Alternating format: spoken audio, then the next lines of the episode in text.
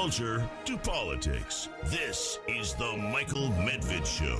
And another great day in this greatest nation on God's green earth. A great day with another great speech by uh, Volodymyr Zelensky, the hero of the moment, president of Ukraine.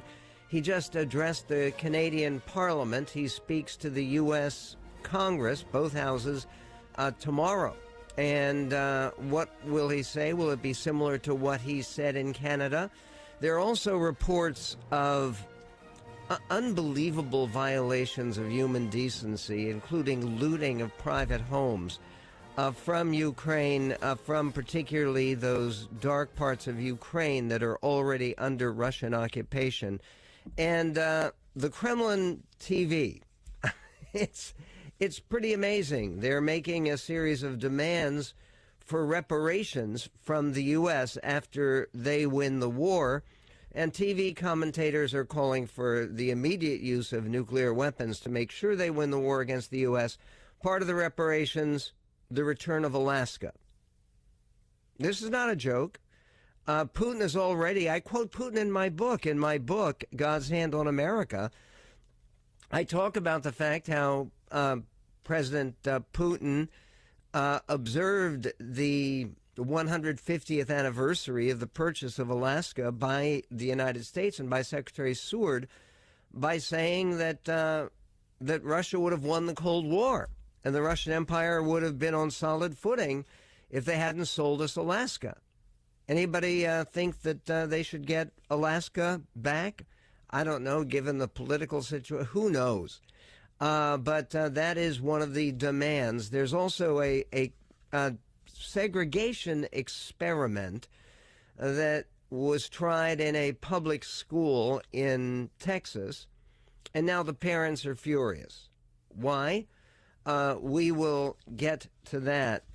And uh, much more, a surprising poll, a really surprising poll, about where it is that college graduates want to live their lives. Where do they want to go?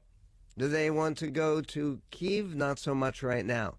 Uh, but we will talk about that as well on the Medved Show. 1 800 955 1776. There is this report from Zaporozhye, Ukraine.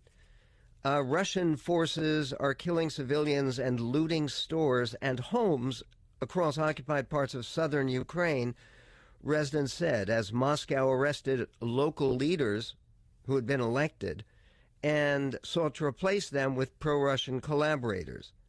People arriving here from Russian held areas over the weekend described hungry and undisciplined Russian troops shooting unarmed villagers, breaking into supermarkets and shops, and raiding homes in search of food and valuables to steal as their own supply lines have failed. Uh, Valentina Hodus, 64, said they just brazenly come in without any shame. They take whatever they want.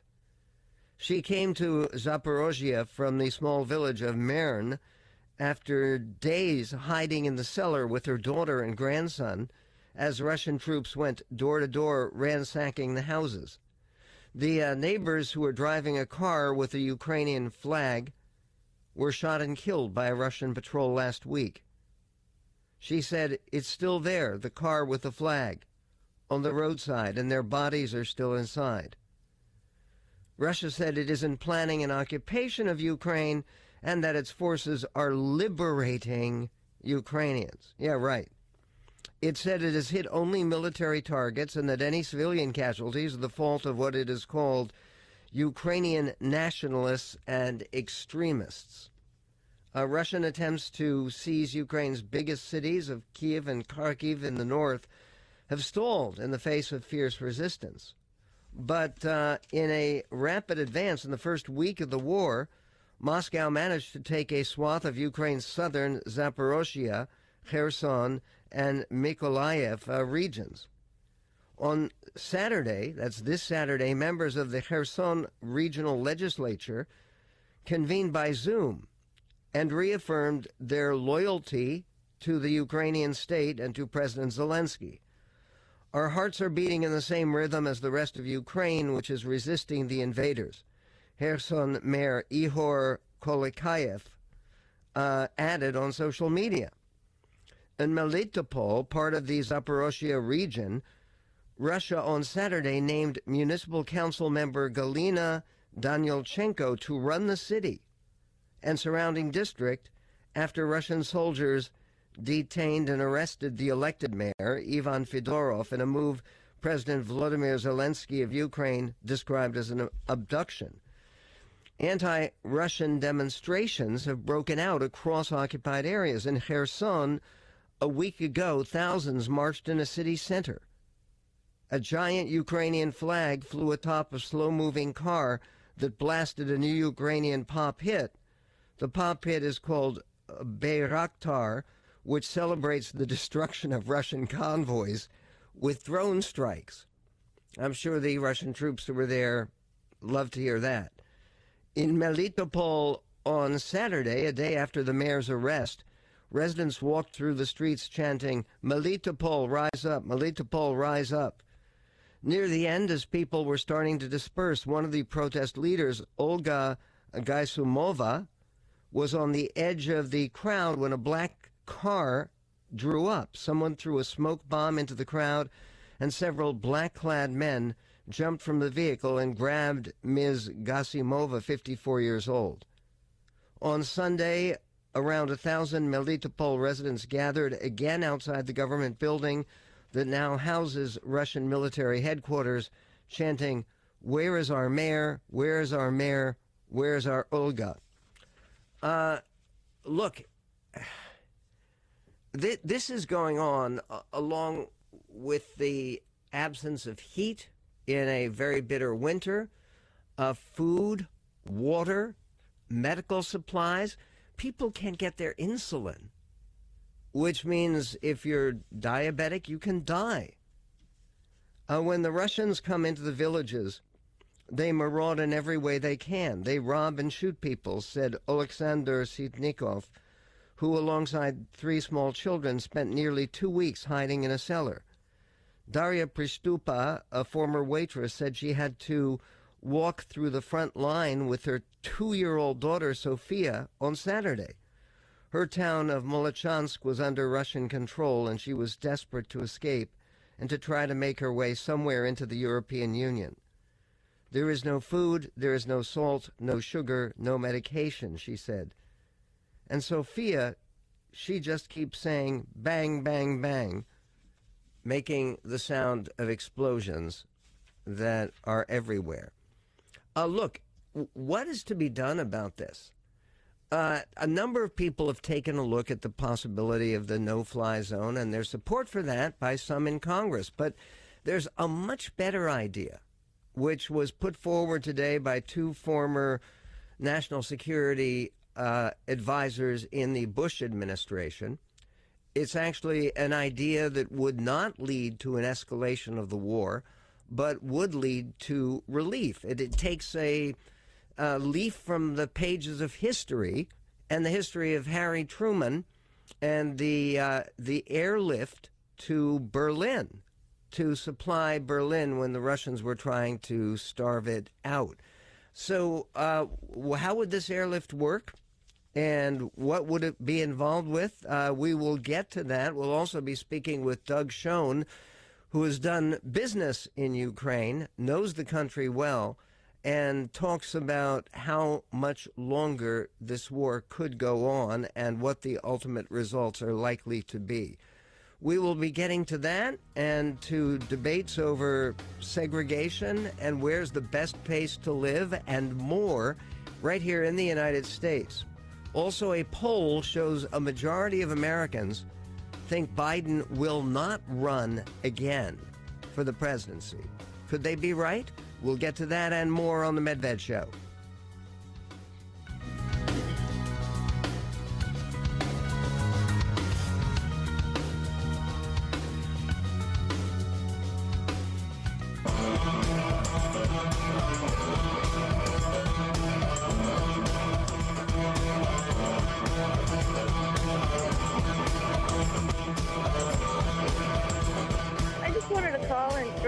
Throw my two. The Michael Medved Show.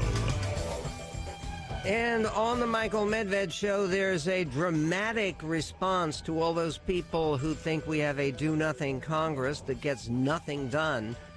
This is uh, an epic uh, triumph, I guess, for some uh, in terms of impacting the way that Americans live and uh, the way that we organize our lives. The Senate has just passed. Are you ready? Are you sitting down? because you'll remember this day.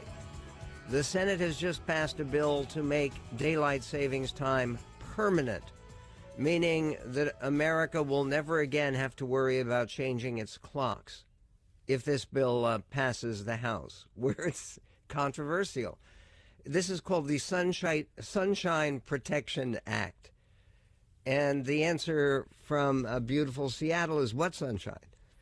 Uh, it's no, it's called the Sunshine Protection Act. It would make daylight savings permanent in 2023. The uh, bill was uh, co sponsored by Sheldon Whitehouse, the Democrat of Rhode Island, and Marco Rubio, Republican of Florida, appropriately the Sunshine State. Whitehouse wrote in a tweet It's time to brighten the coldest months with an extra hour of afternoon sun. The measure still needs approval from the House of Representatives, and uh, then it would have to be signed by President Joe Biden. I, I don't know yet where he stands on the sunshine issue, uh, and whether this bill is fairly. I mean, there there are people, serious people, who talk about uh, economic consequences and other consequences of uh, daylight savings time uh, don't think it's a good idea even for half the year, let alone for the whole year. But uh, we shall see.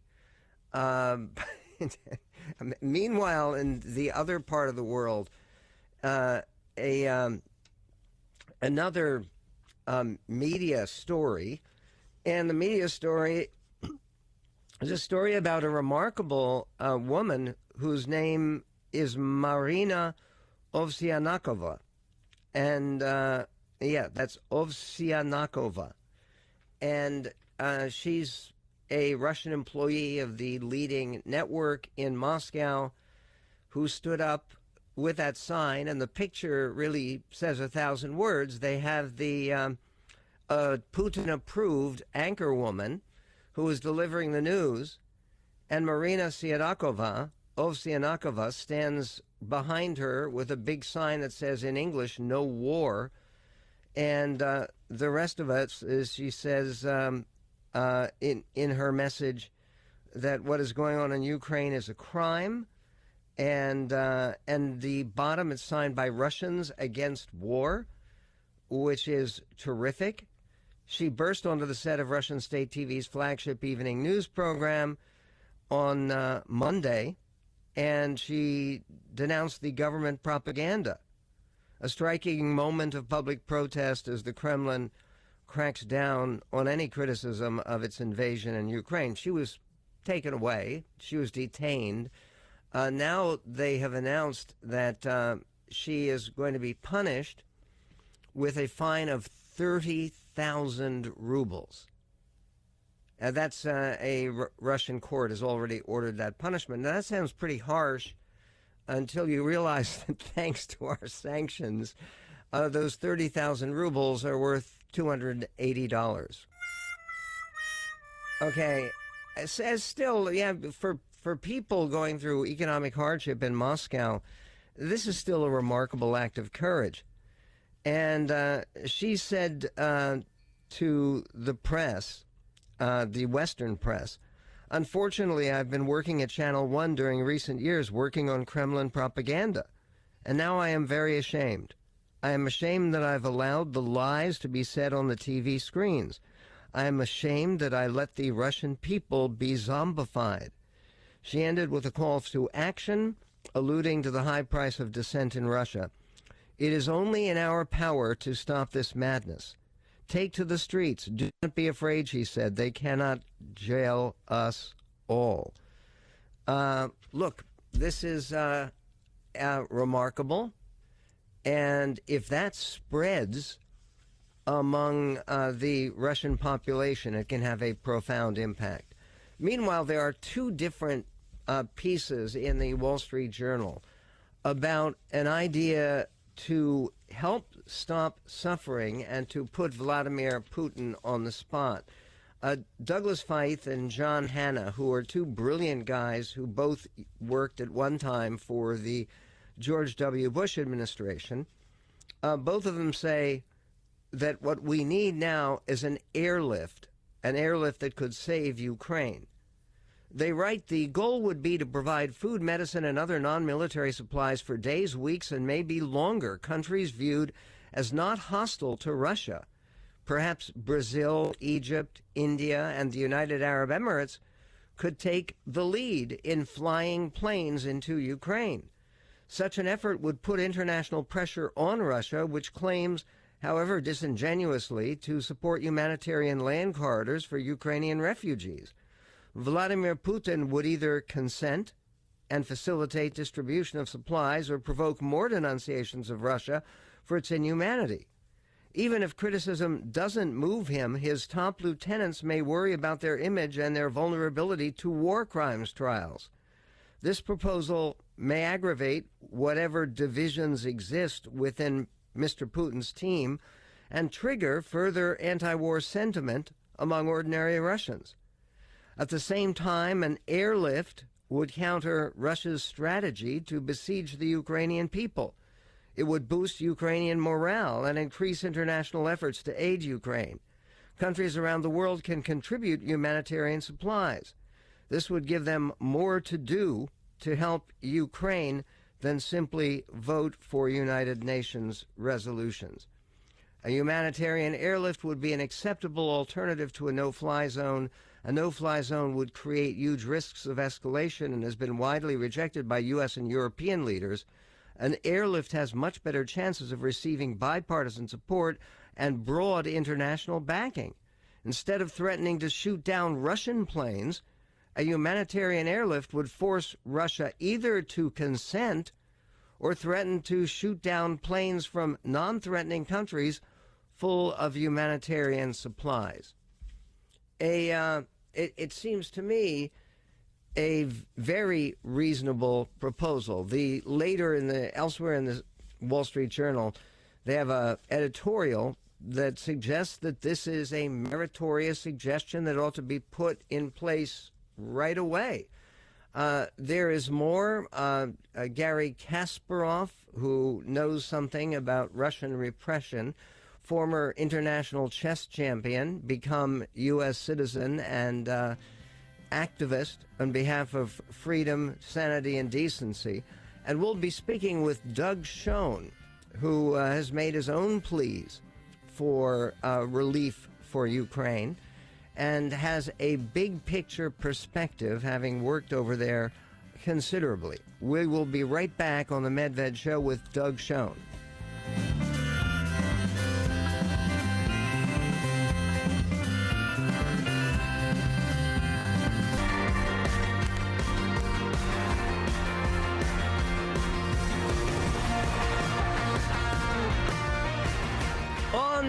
Michael Medved Show. Uh, always a pleasure to talk to Doug Schoen. He uh, is a political consultant, a leading pollster, a veteran political strategist who has worked for Mike Bloomberg when he was a Republican mayor of New York City. He's worked for President Clinton when he was a Democratic president of the United States. And he's gone after both sides, Republicans and Democrats, when they are irresponsible and destructive of the national interest. And recently, uh, you've been pretty harsh on Democrats. You're talking about Democrats being headed for an electoral Armageddon. Do you think that Ukraine, which is obviously first of mind, top of mind for everybody in the country, Republican and Democratic, uh, sane and even deeply troubled, it's an important issue. Does that change anything politically here in the United States as we look forward to the election in November? You know, I, I don't think so, Michael. As we sit here, we're in a dynamic situation. It could change literally from day to day, hour to hour. But candidly, I think the American people after Afghanistan want strong and decisive action. And while I think every right thinking person is pleased that the Western alliance is held up, I also think there's a sense that there's more that can be done, should be done, and needs to be done, and that America was, if anything, not taking the leadership role that it could have before Putin invaded. Yeah, but uh, again, before Putin invaded, th- this was a point that David Leonhardt in the New York Times has brought up is that we had literally months of advance warning. And wouldn't it have uh, at least given uh, Putin some second thoughts about invading if we had actually sent some NATO troops into, uh, and not just U.S., but uh, our other NATO allies, into Ukraine? so that uh, there would be at least a demonstration of a defensive determination by the United States. Well, I think there's a lot more we could have done. We certainly could have done more to give them javelins and Stinger missiles. We could have certainly uh, made it clear uh, that we were going to stand together in a forthright manner against the Russian invasion. I am as we sit here today, not going to second guess the decision not to send or just not to send troops into Ukraine, though I do note with interest that the military base in western Ukraine that the Russians hit a day or so ago was within 15 miles of the Polish border. So I, guess in general terms, yes, to David Leonhardt's point, uh, no uh, specifically as to whether that individual decision was the right or wrong one. But the general point you're making and he was making is undeniably right. We were late to the party, and we could have deterred Putin, I think, with a much more assertive and aggressive approach on a multiplicity of fronts. Okay, you have been an advisor to both political parties. Right now, it does look, according to all the polling, like the Democrats are in very serious trouble in 2022 uh, in the upcoming congressional elections this year. Uh, the, the, presidential elections in 2024 are so unpredictable that there's a big new poll today. Most people don't believe Biden will even run. What should the Democrats do to turn around this perception that they're dead man walking? That's a perception you share, uh, looking toward a per- potential Democratic uh, blowout. Yeah, I, I have a very different view, Michael, than the Democratic leadership. I am not for tweaking Build Back Better. I am for uh, basically uh, abandoning it. I am for seeking to do a grand compromise on immigration, uh, tighten the border, and do a pathway to citizenship. Certainly propose that. I am for taking a much tougher stand on a number of social and cultural issues, educational issues, and I'm for trying to do everything we can to pare back spending because I think the American people, and I certainly believe that the big spending of the first year of the Biden administration is inexorably linked to inflation that at the very least is not going to be transitory.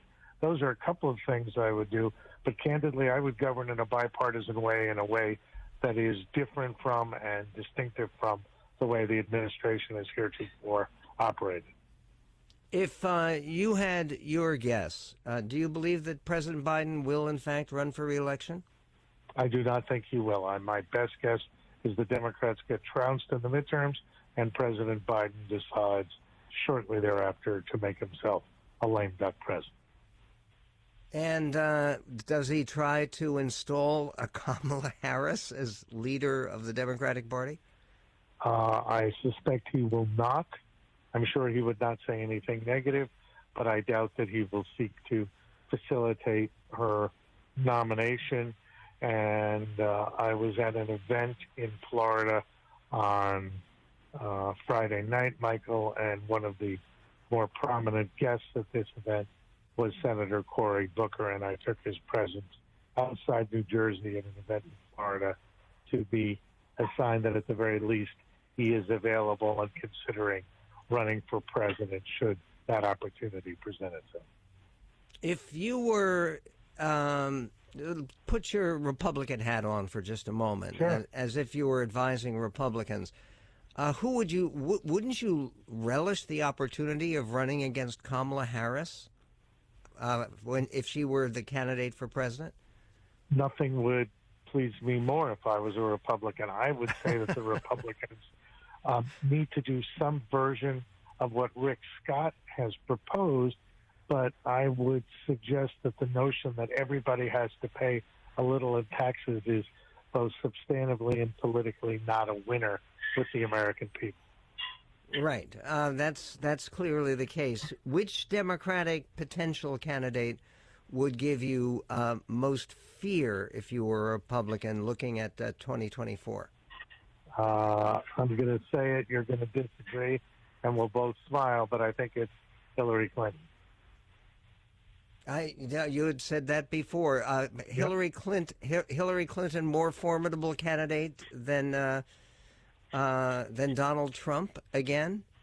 Uh, I, I don't know. I think the polls are relatively close between the two. Both have large negatives and significant positives, and uh, I can't say that it would be the best thing that would happen to uh, America. But uh, what is certain is that ratings for our cable channels would go up and go up substantially if those two are the candidates. Speaking of debates, uh, w- what about the Iran deal? A good move by Biden to go back into the Iran nuclear deal? I think it's a bad, bad move. It is tantamount to doing sanctions against the Russians on one hand, and on the other hand, giving them control of the process with Iran, uh, particularly in a day after the Iranians had hit uh, a site very close to our uh, embassy or consulate in uh, uh, Iraq. So I, I'm I'm deeply troubled by the Iran deal. I know the Israelis are too, and this is a very very worrisome sign to me. Uh, there's nothing, no shortage of worrisome signs, but maybe even some reasons for hope. Uh, I, I, I think you, uh, you know people in Ukraine, including uh, Victor Pinchuk, who has a moving, a moving column today saying that uh, sympathy isn't enough for Ukraine. So, what is? We will get to that and to more coming up on the Michael Medved Show. The Michael Medved Show. Michael, you are the best. 1 800 955 1776. The Michael Medved Show. That's 1 800 955 1776.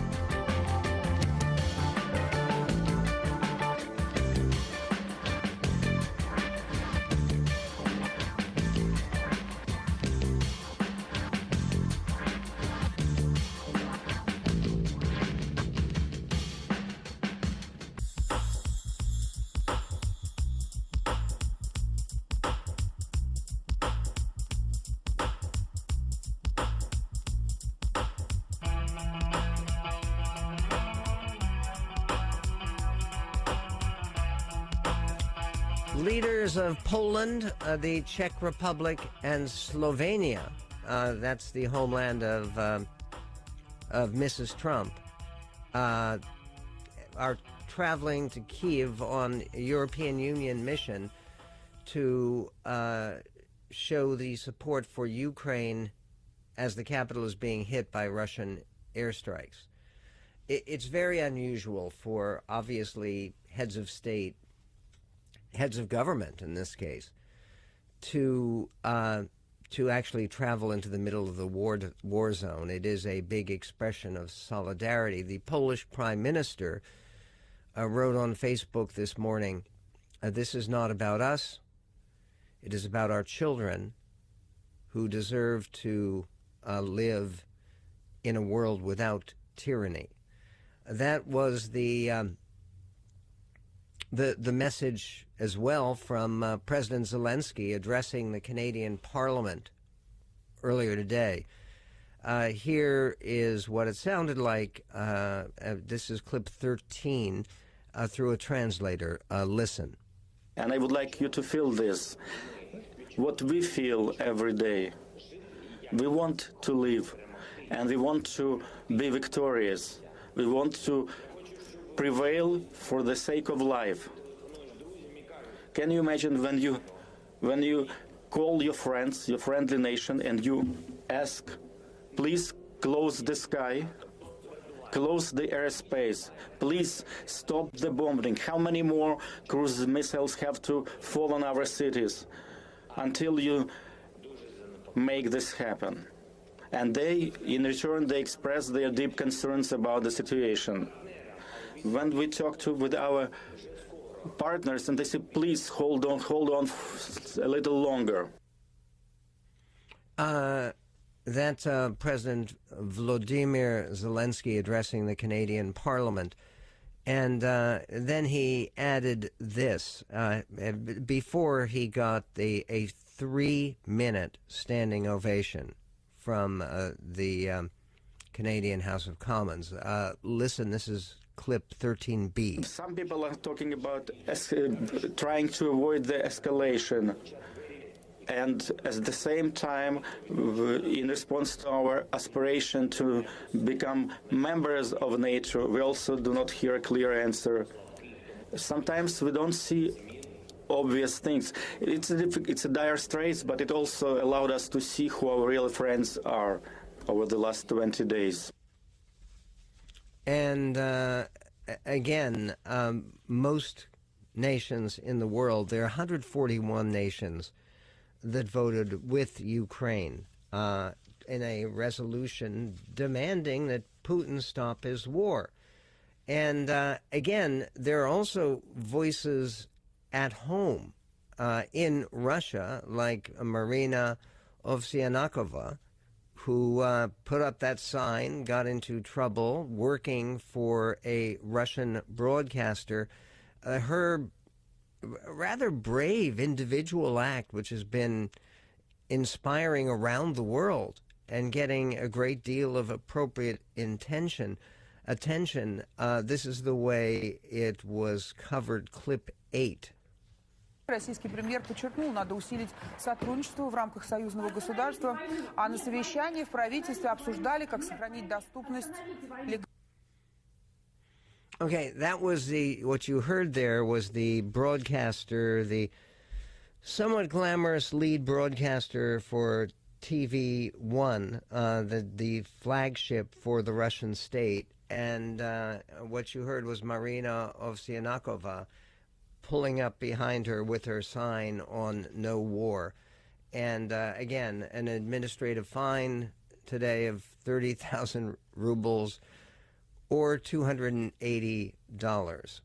Uh, in other news, a Ukrainian official has now accused Russian forces of holding people captive at a hospital in Mariupol.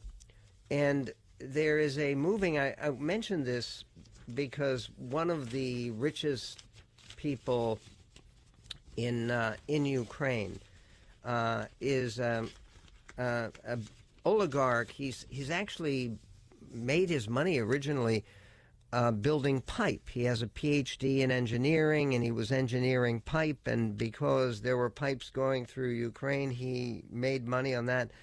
His name is Viktor Pinchuk, and uh, he says, I know sending us planes and weapons is risky, but the risks of inaction are even greater for the West. And he wrote the following We thank you for the food, for the money, for the sympathy and the painted blue and yellow flags, but if you want to save us, Ukraine needs planes, anti aircraft and anti tank missiles armed drones and other weapons of war. So I beg our friends in the West, please give Ukraine the planes and other weapons it needs now.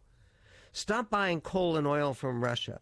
Don't think about it. Don't evaluate options. Don't consider. Just do it.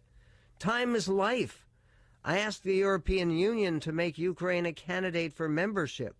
An independent Ukraine belongs in the EU. I know these actions entail risks, but in a deadly fight, you can't help without taking risks. And there are even greater risks to inaction. What will happen if you let Russia tear up the international system, destroy a sovereign nation, commit mass murder. The aggressor can be stopped only with force. We have to match Russia's brutality with our speed, our decisiveness, and our determination. We cannot keep worrying that the aggressor will escalate. We must make him worry that we can also escalate. Ukraine will never be beaten, says Viktor Pinchuk. But many Ukrainians will die, their families will be destroyed, their cities will turn into rubble. These are ordinary peace loving people who have never thought of attacking anyone, who only seek a life of peace and tranquility and aspire to be a modern European country. When Hitler's forces, he writes, were converging on Britain in February of 1941, Churchill said to Franklin Roosevelt and the world, Give us the tools and we will finish the job. That's what Ukrainians ask for today the tools to defeat a brutal tyrant who has attacked a peace loving, free democracy because it is a free democracy. You have a chance to stand up to evil. Take a risk. Trust your conscience. Save the values and ideals of the West. In this moment of crisis, Ukrainians don't say, SOS, save our souls. Ukrainians' lives are in danger, but our souls are safe. We say to you, save your souls. It's a powerful message. And it comes perfectly timed with um, with Zelensky planning to address the and uh, uh, basically the the ongoing question is what do you do at this stage in the conflict where there is no hint of some kind of climactic uh, military confrontation. That's not happening. But surely the idea of a humanitarian airlift for Ukraine, that idea put forth by Doug Feith, who I hope will join us on the show soon, and uh, John Hannah, that idea of a humanitarian airlift is is a tremendous idea and a, a, a totally appropriate because Putin says he wants humanitarian aid to flow to Ukraine. Okay, if he does, they should be able to arrange for planes to come in. If Putin refuses to do that, then it becomes very clear to even his few supporters in the world, even those people in the United States, including some members of Congress in both parties, who uh, want to blame their political opponents here in the United States for what is happening, rather than attaching the blame rightly to Vladimir Putin. Uh, my piece uh, yesterday in Wall Street Journal uh, over at the website there got a pretty good response, though I'm not sure a happy response from the uh, Kremlin, where uh, I was describing President Putin as Vlad the Mad. Uh, but uh, we will see about that. Coming back, we will also talk about madness right here in the United States, including the desperate possibility that neither of the two leading candidates, Trump nor Biden, will actually be running in 2024. Why do people believe that? We will get to that and much more in this greatest nation on God's green earth.